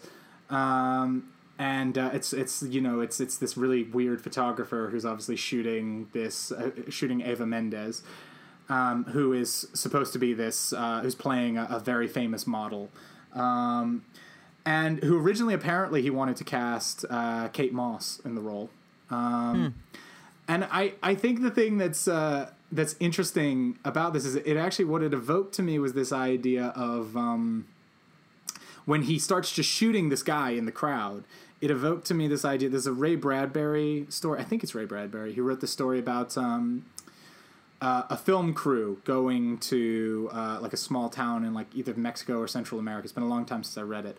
And there's this guy who basically keeps bothering the film crew and essentially just getting into shots at all times. And basically his whole point is you don't get to shoot this wall. This is my wall. Like you don't like why are you you you, you don't you don't live here. You don't uh you don't understand any of this. So why do you get to come in and just use it in your film and pretend you know? You know it's it's it's it's an itch there's an interesting idea within that that I'm not really necessarily getting to. But I thought what was interesting was this th- this idea of the pompousness of this photographer and thinking that he can just turn around and use this kind of like weird looking guy and say, "You're a weird looking guy. We want to put you in and and, and we we want to exploit your strangeness for the purpose of our commercial appeal." You know, and and there's something interesting about that idea of um, anytime you see sort of like commercial you know commercials just sort of going to sort of foreign locations they don't necessarily understand and just kind of like uh, using y- using them purely for the purpose of selling product of selling an idea. And so the the, the sort of pompousness of saying to this person you don't know you're really ugly uh, we want you to stand next to this beautiful person you've never met before um, so that we can uh, use you as a, a sort of um, juxtaposition as uh, you know look at this beautiful woman next to this lowly disgusting thing you know? And and I and I like then that they it turns around with him like biting the woman's fingers off and then sort of running off with uh with um with Eva Mendes. It's you know I mean it's it's it's again it's one of those ones where I'm sitting there kind of like I don't know what the thesis is and then when he gets his like erect dick out I'm like I have no idea what where, where this is going or what he's trying to say with this but I mean of course it's you know it's a French movie you know there are obviously allusions You got to see the a little idea- dick.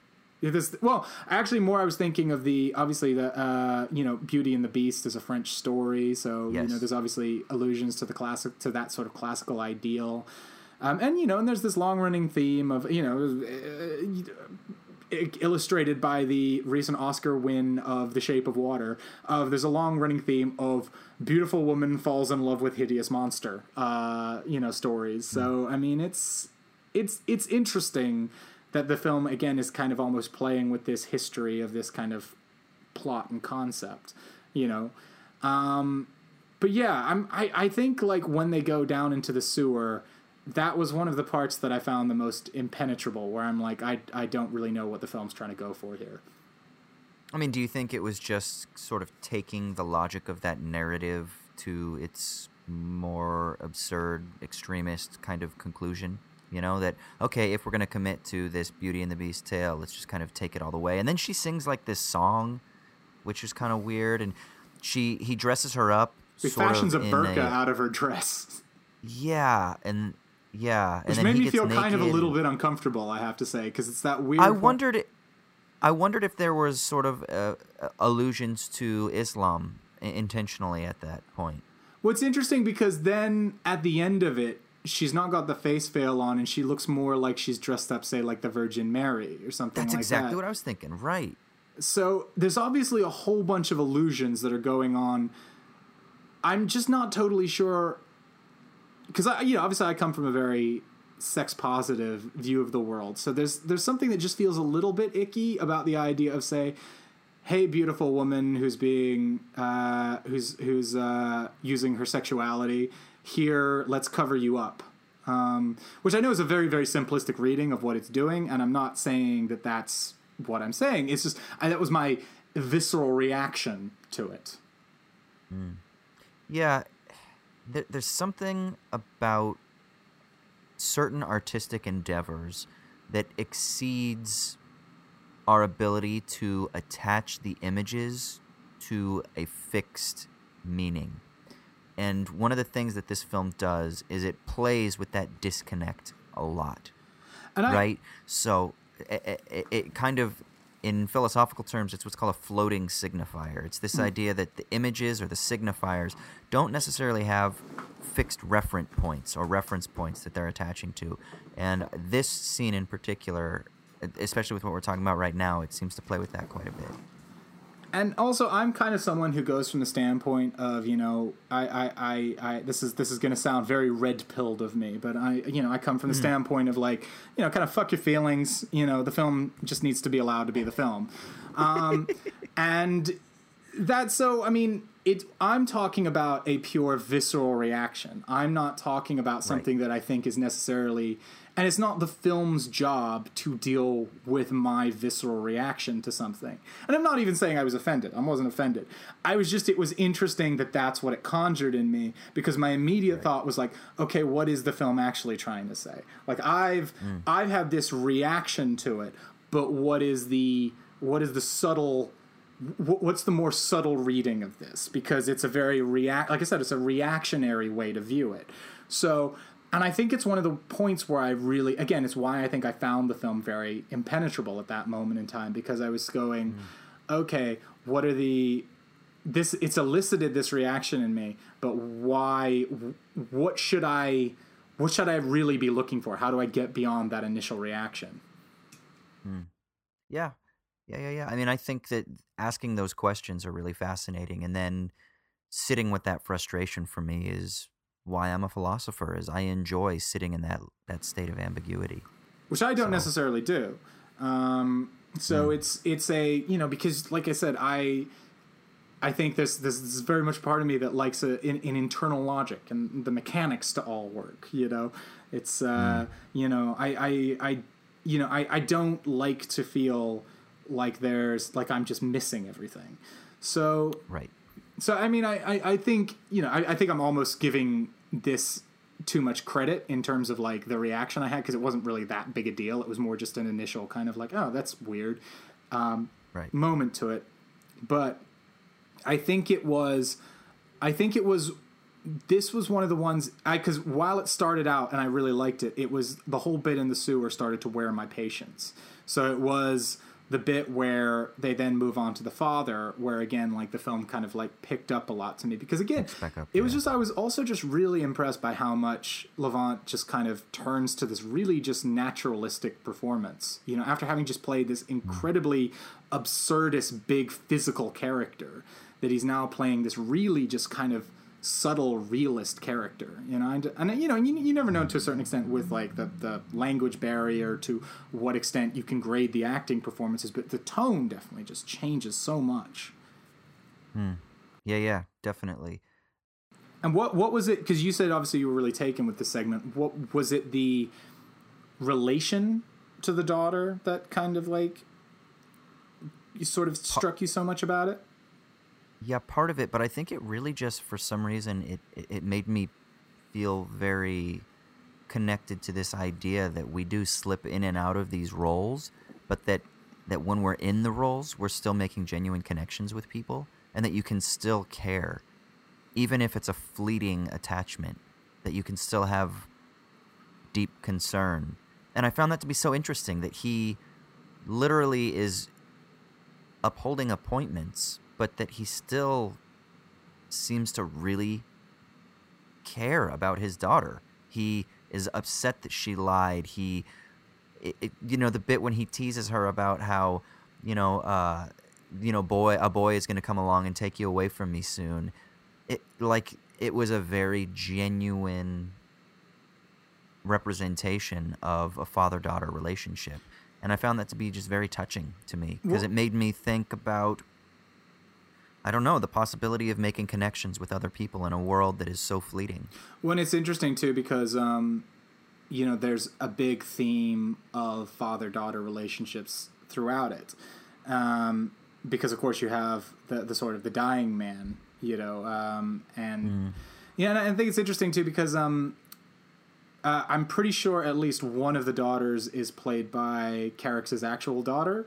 Um, because there's a couple of different daughter characters in it. Um, I, I don't know which one it was. It might have been this one. Um, but n- again, it's it's another layer to that kind of uh, that kind of um, that intertextual element to it. That's a sort of meta element to the film.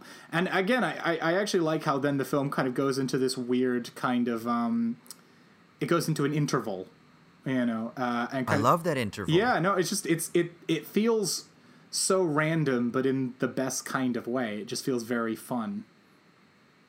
Yeah, and for people listening, it's an interval where Denis Lavant's character, Mr. Oscar, or is it Denis Lavant? I mean, who just basically starts playing the accordion, and this band, this like marching band, all join him as they're going through kind of like a cathedral or something like that, and they're playing this really lovely song, and they're kind of dancing. It's almost like a almost a choreographed marching band style of dance, and it's actually really a fantastic little interval. Well, and it's also So- like again because I'm someone who loves um, old school cinema and I love epics and I love the idea of intervals and overtures and all of that. It was just kind of fun to see again somebody playing with the structure of film and an acknowledgement of the old, some of the old fashioned ideas of film. Um, you know, but um, I mean, moving moving on to you, you can kind of like put the next two segments together, which is the killer and the killed, where Right. it's very he essentially it's almost like a crime thriller where he kills someone who looks exactly like him only he's got like hair and no mustache and then basically Right.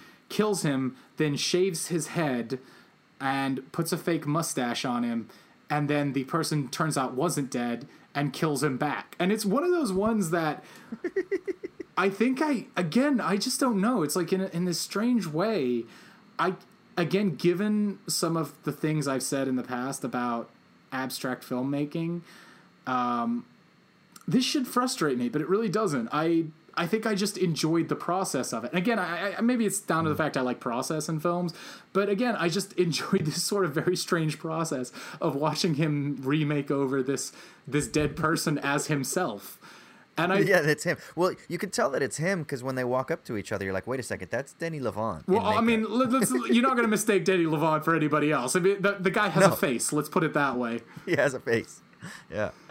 Yeah. Yeah. Yeah. Yeah. No, I, I wonder if part of the reason you liked it is because as a filmmaker, you also enjoy the idea of performance as well. And this film really sort of gives you an insight into the life of the actor in the role. Not the life of the actor when he or she goes home, but the life of the actor playing a role. And so it was sort of like roles within roles playing roles and i think maybe that's part of the reason that you liked that element as well and why this this scene in particular didn't frustrate you even though you would think that it would Well, and then it's like this weird thing where like the car, they then driving, they stop the car. He puts on a mask, runs out, and kills himself again um, at a, at a, sitting at a cafe.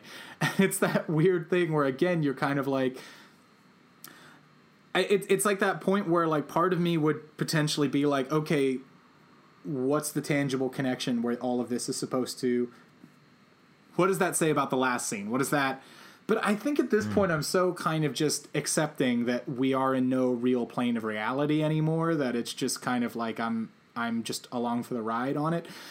Um i think the next segment was kind of the one that was my least favorite, which was the dying, which is very, very, very slow sequence um, with the Yeah. with the daughter, and I, I feel like I kind of tuned out a little bit during it, if I'm being honest. Um, I'm not really sure I was that into it. I mean, what was what were your thoughts? Yeah, I, I, I mean, I think he's uncle. Actually, she calls him uncle. I think. Is is the character's listed as the dying in the in the thing? That's all I know. Oh, you mean Okay, he's not a father? He's the uncle. I think he's the. Oh, uncle. okay. Yeah, but yeah, I mean, I don't know. I I think for me, I kind of there isn't a segment or there isn't a character or a role that takes me out of it so much. I can see I can see how it could come across that way, but for me, I kind of buy into this so much that that even this, I sort of I, I dig it, you know.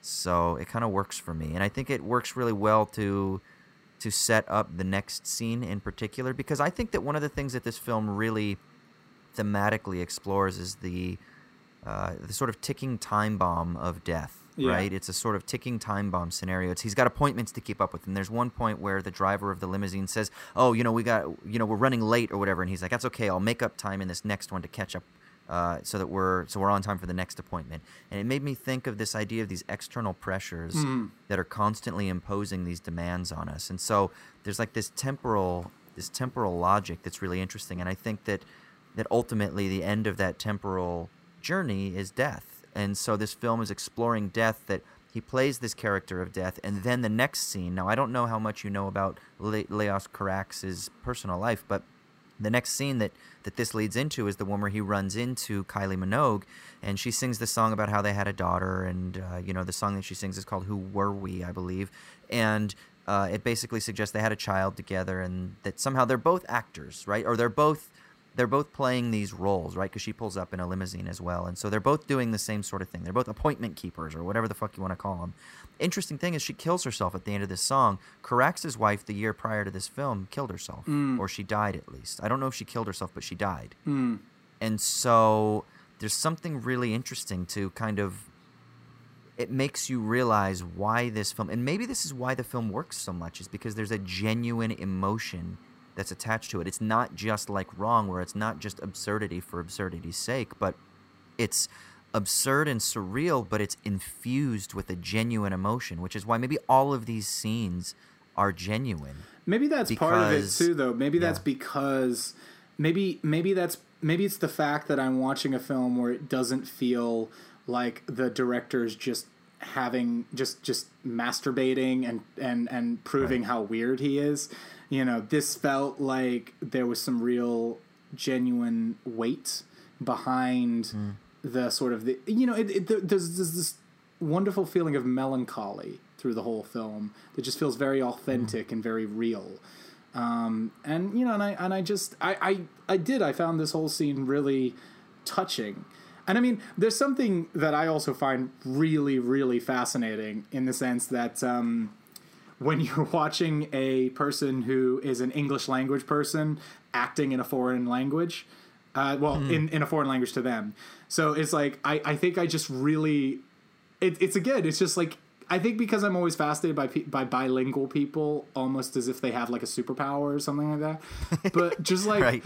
like so, watching like Kylie Minogue just speak fluently in French and just like act in French, just it seems just like kind of weirdly mind blowing to me. I don't know why. uh, but I have the same thing whenever I see like Kristin Scott Thomas in a French movie. I'm kind of like, oh my god, you're just speaking French like normal, and it's it's it's not difficult in any way for you. Do you feel this way when you see Eva Green speaking in English?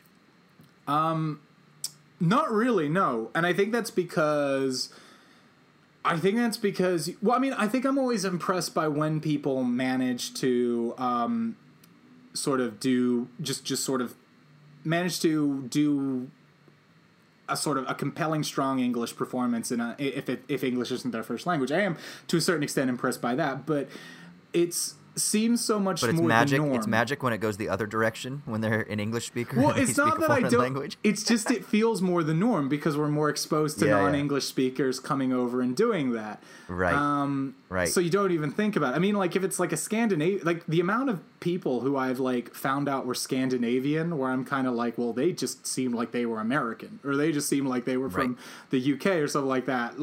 And you know, and I I've been to Scandinavia, well, and you know, I've been to Denmark, I've been to um to uh uh so Sweden, I've been to Iceland, even though that's not technically Scandinavia. And you know, they just learn English from a young age. Everyone speaks English. You can just literally walk anywhere and just speak in English. and they have It's like perfect. American accents. Yeah. Um, whereas you go to France and people don't necessarily do that. Um, so I, I don't know. I, I again, I have no idea what her accent is like in French or how well she's speaking. It's always fascinating too because anytime someone speaks German in a film, I always want to. And German's not their first language. I always want to say to Alex like, "How's how's their accent? How do they sound?" and you know, nine times out of ten, their accent isn't very good. Um, but like, I'm yeah, I, I don't know. There's something that really fascinates me about the idea of people who come from an English language background who are acting fluently in a foreign language. I just think it's very cool. Um, Yeah, yeah. I can see that. but um, but no, and I, I I just also think there's just this really beautiful, touching sense of loss, and I think there's something really fascinating too about this idea of you meet people who you have these intimate emotional relationships with and sometimes you lose touch with them or for some reason it doesn't work out and then it's that weird thing of when you see them again it's like there's like this awareness that something was there and it's kind of there's like the the, the fringes the tinges that something is still there but it's you, you're different people now and it's i don't know it just it it it it, it, it really managed to hit that to me in this just really sort of fascinating way and i just think it's shot in this really kind of and it's you know it's shot in this this location of this kind of um downturned kind of department store that's going to be redeveloped you know and it's it's got just this eerie feel to it and it's just it's um yeah it's just uh it's just a great sequence i really really liked it Hmm. Yeah, and then it goes into a very kind of strange final sequence where there's the last role that he plays for the day, which is on the dossier. It keeps saying it's like your house, your wife, your your your daughter, and then when he goes into the house, it seems that they're like chimpanzees. yeah i mean And- i'm not gonna lie. I could have i would have been quite happy if the last 10 minutes of this film didn't exist. I'd have been quite happy to just end on the whole sequence with kylie minogue. See, I think the I think the reason uh, we'll get to the limousine scene in a second, but I think the reason that it's nice that he goes home to this family that isn't really a family is because it keeps up this conceit that he is a man without a home or he is a body without an identity, maybe even mm-hmm. more concretely. And then it makes you think that okay, so when he left in the morning, which is the opening scene, or not the opening scene, but the opening scene when we're introduced to him when he's leaving the house and he gets into the limousine, well, that's not his quote unquote real home either. He was playing a character. He just like spent the night there, or maybe he didn't spend the night. Maybe he just kind of like went in there for a couple of hours or whatever. But it, it, it kind of comes, it brings it full circle. So that there isn't a linearity to it, but rather it's a circularity to it. Well, I suppose there's And a. I think that was kind of nice. Well, I suppose there's an idea too with this that um, chimpanzees are the creature that we share like some of the closest DNA with. Isn't that tr- right? Like our they're some of our closest relatives on an evolutionary Yeah. basis. So Yeah. maybe that's this idea of like even like devolving on a sort of evolutionary state down to this idea of a, a blank slate is that he is you know he he has gone back to uh to you know because he's obviously he is so much just these different characters that almost like going back to this blank slate is where he is, like is where like what is a human without identity? Yeah. A human without social identity is an ape. potentially chimp? potentially I don't know Ooh, that's interesting. um I like that idea. But um, and then you you have um, Celine, who's the limo driver. She drives the limousine back, and she puts on the mask, which is an allusion to Eyes Without a Face, but also alludes to the idea that she herself is a kind of blank slate, going back to the sort of faceless, um, faceless uh, uh, existence. And then you have the uh, limousines talk to each other, which I, I don't know. I suppose maybe because there's something about the fact that the film to me felt like it had gotten to this very poignant emotional, you know, crescendo with the Kylie Minogue sequence. This mm. final scene just feels so silly. Because it's so abstract. Yeah, and, that it just Yeah, it doesn't yeah, leave it on a tone that I it doesn't Well, leave here- it on so my I have two favorite part- questions. my favorite tone of it, you know. Yeah. Okay, so I have, I have I have a couple questions about this scene. Do you think that because there's a, a massive lineup and it's called Holy Motors, which do you think that that's a sort of allusion and an inversion to General Motors? Um I don't know to be honest. You know, So Holy Motors, so it's it's Holy Motors that somehow this is like I wonder why the, the I don't understand the name. You know why Holy Motors? mm, What does that mean? So that's that's one question I have, and then the other questions are because there's this lineup of all of these limousines that are going in. It's almost like an infinite lineup. Does that does that seem to indicate that every single person that we've encountered is also an actor? I Like, hadn't thought an about actor, that. or- I hadn't thought about that, but I I feel like I feel like when he meets Kylie Minogue, it feels almost like they're two people part of a secret society almost. It doesn't feel like Okay. ev- it doesn't feel like everybody else in the world is that exact same thing. But there is a subset of the world that are doing this. I mean, I, I, I think it's, you know, I mean, again, it's this, it's this thing. The, the the end kind of also really hampers on this idea, sort of like hinges on this idea of technology again. It's it's um, it really brings that back in a big way, where the the the limousines are almost arguing with each other about, you know, what their purpose in the world is and whether they're obsolete or not. And I kept sort of sitting there thinking, is this because the limousine has so much been the conveyor of the these sort of this the storytelling throughout it is this is it talking about cameras? Is it talking about say like the change from celluloid to digital? Like where's you know and that was that was kind of along the lines of where my brain was going with it. Um the other thing that I thought, which I, I don't necessarily think is necessarily supported by the text, but the other thing I was kind of thinking was this idea of the limousines will no longer be needed because rather than go out and interact with people, we'll be at home in kind of interacting Right. with people through technology rather than through kind of like this very because I mean the other thing is like a car it's not it's it's different from a piece of electronical equipment it's a it's you know it's a combustion engine. It's a it's a it's a it's a it's a very it runs off you know uh, fuel. It's a it's a different kind of thing from a sort of electronic you know device. And so there is still a very physical thing to getting in a car and having that car convey you somewhere. So i don't know. I mean i don't have a central thesis of it to be honest Yeah, yeah. I'm I'm I'm just grabbing at straws at what I, I think that that sort of meaning could be. And you know, it's not like I it's not like it ruined the film for me or anything like that. I think I just was really touched and very um very taken by that whole sequence with Kylie Minogue that it just kind of made me. It just felt like the film was going on for ten minutes. Right. Yeah, no, I can see that. I mean, I think it it's a very intentionally ambiguous ending, and I think that there are some interesting things to think about. Um, one of which is this idea that maybe technology are the real agents, they're the real subjects, they're the real identities, right? That they're the ones that the story is really about, because we don't have identities. We just play these roles. We just kind of fit in and out of these various social settings. But technology is what takes us to these social settings. It's what makes us the identities. It it brings us into them. And so there's something interesting about that. And then there's a bit when he is playing Monsieur Merde where he's running through the the uh, cemetery. I don't know if you noticed. So he's he's grabbing up all of these bouquets off of these headstones and he's eating them. And all of the headstones say "Visit my website." Oh, really? Yeah, I didn't they say visit my website.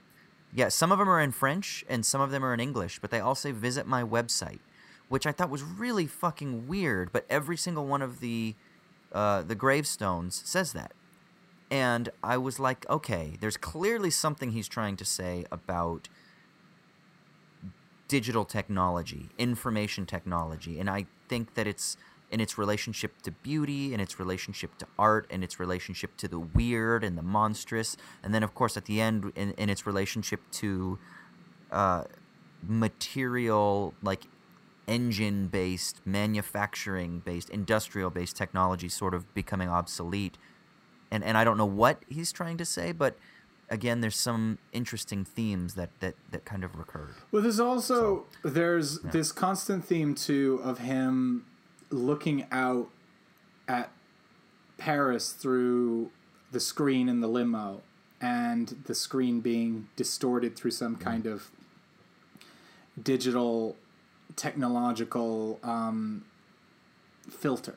You know, it's like it's like you almost have you have the night vision thing at one point. You have the uh, you know the the bit where he's the the graves start kind of disintegrating into this kind of weird digital blur. Um, so again, I'm not totally sure I can necessarily say what that's going for, but it's you know again, technology is like the big major theme in this, and because of the fact that the film starts off with such a uh, such an intentional view of trying to reflect the audience at the beginning and try and sort of bring the the medium of cinema to the forefront of your thought process while you're watching it. It's hard for me not to look at it as something that's very focused on cinema as a theme. But you know, I could be entirely wrong. I mean, I could you know imagine that I've completely misinterpreted everything. You know, um, and it's it's kind of fine. You know, which again, it sounds completely contrary to how I usually deal with these things, but I, I think I actually felt a lot of emotional poignancy in it, which was what kind of like I think ke- kept me very focused in on the movie. Right, and I think it's because this film it's conceptual, but it's conceptual with heart. Yeah. and I think that's the thing that you that drives you the most mad about some of the art house art, art house films that are out there and that I've recommended that we watch in this is that it just seems to be devoid of heart devoid of humanity and i think that that's why you like rom-coms and that's why you like coming of age stories and that's why you like kurt russell because these things they resonate with your own emotional sort of capacities and desires in your own life. And so I think that's that, that makes a lot of sense. So but dude, I'm glad you liked the film. I had a feeling you would actually like it. I didn't know if you would love it, but I had a feeling you would like it because of that very reason. And I didn't realize I didn't think that you would like it until it was that father and daughter scene and I said, "Oh, Kier's going to like this." Yeah. What, And it's because it was emotional and so what had you? Cool, how man. many I'm times glad. have you seen this film? this is my third time. How did you? How do you feel like it's changed as you've watched it? It's gotten better. Mm-hmm. This was the best viewing of this film. When I first saw it, I was in grad school, and everyone was like, "Oh, you got to see this film." And I don't think I got it. I think that my intellectual capacities overclouded. They, they, they kind of like overshadowed my ability to resonate with it emotionally. And this time, for some reason, the the tension between conceptual and aesthetic and emotional. Um, it just seemed to create a nice concoction that allowed me to really enjoy the film. Have you? Um, have you since gone and checked out any of Carax's other work? No, but I'm going to now. I, I'm going to now, especially because of all of the allusions to his previous work. Well, it's interesting I'm going 'cause- to for sure. Lavant has been the lead in every single one except one of his films. Hmm. But when Holy Motors came out, he hadn't made a film in like over a decade. years. Yeah, yeah, yeah. Like, um, so I mean, you feel like that was the other thing that when I read that, I was like, okay, that actually makes a lot of sense then too if you're going with the film sort of uh, dissection of it because it it really suggests someone who's got a lot of frustration with the film industry. Which you know, anyone who deals with the film industry really has frustration with the film industry.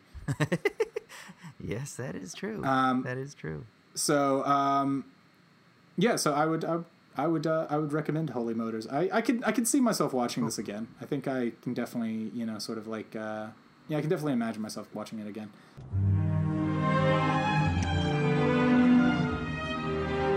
La beauté, on dit qu'elle est dans l'œil. Dans l'œil de celui qui regarde.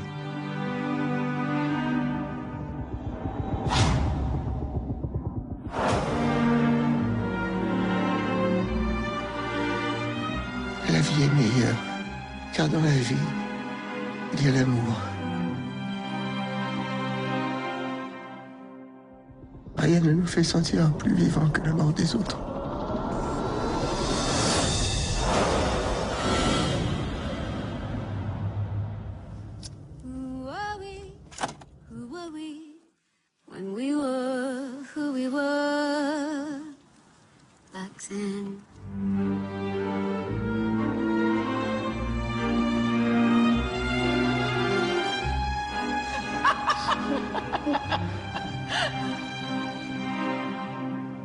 Notre vie va changer.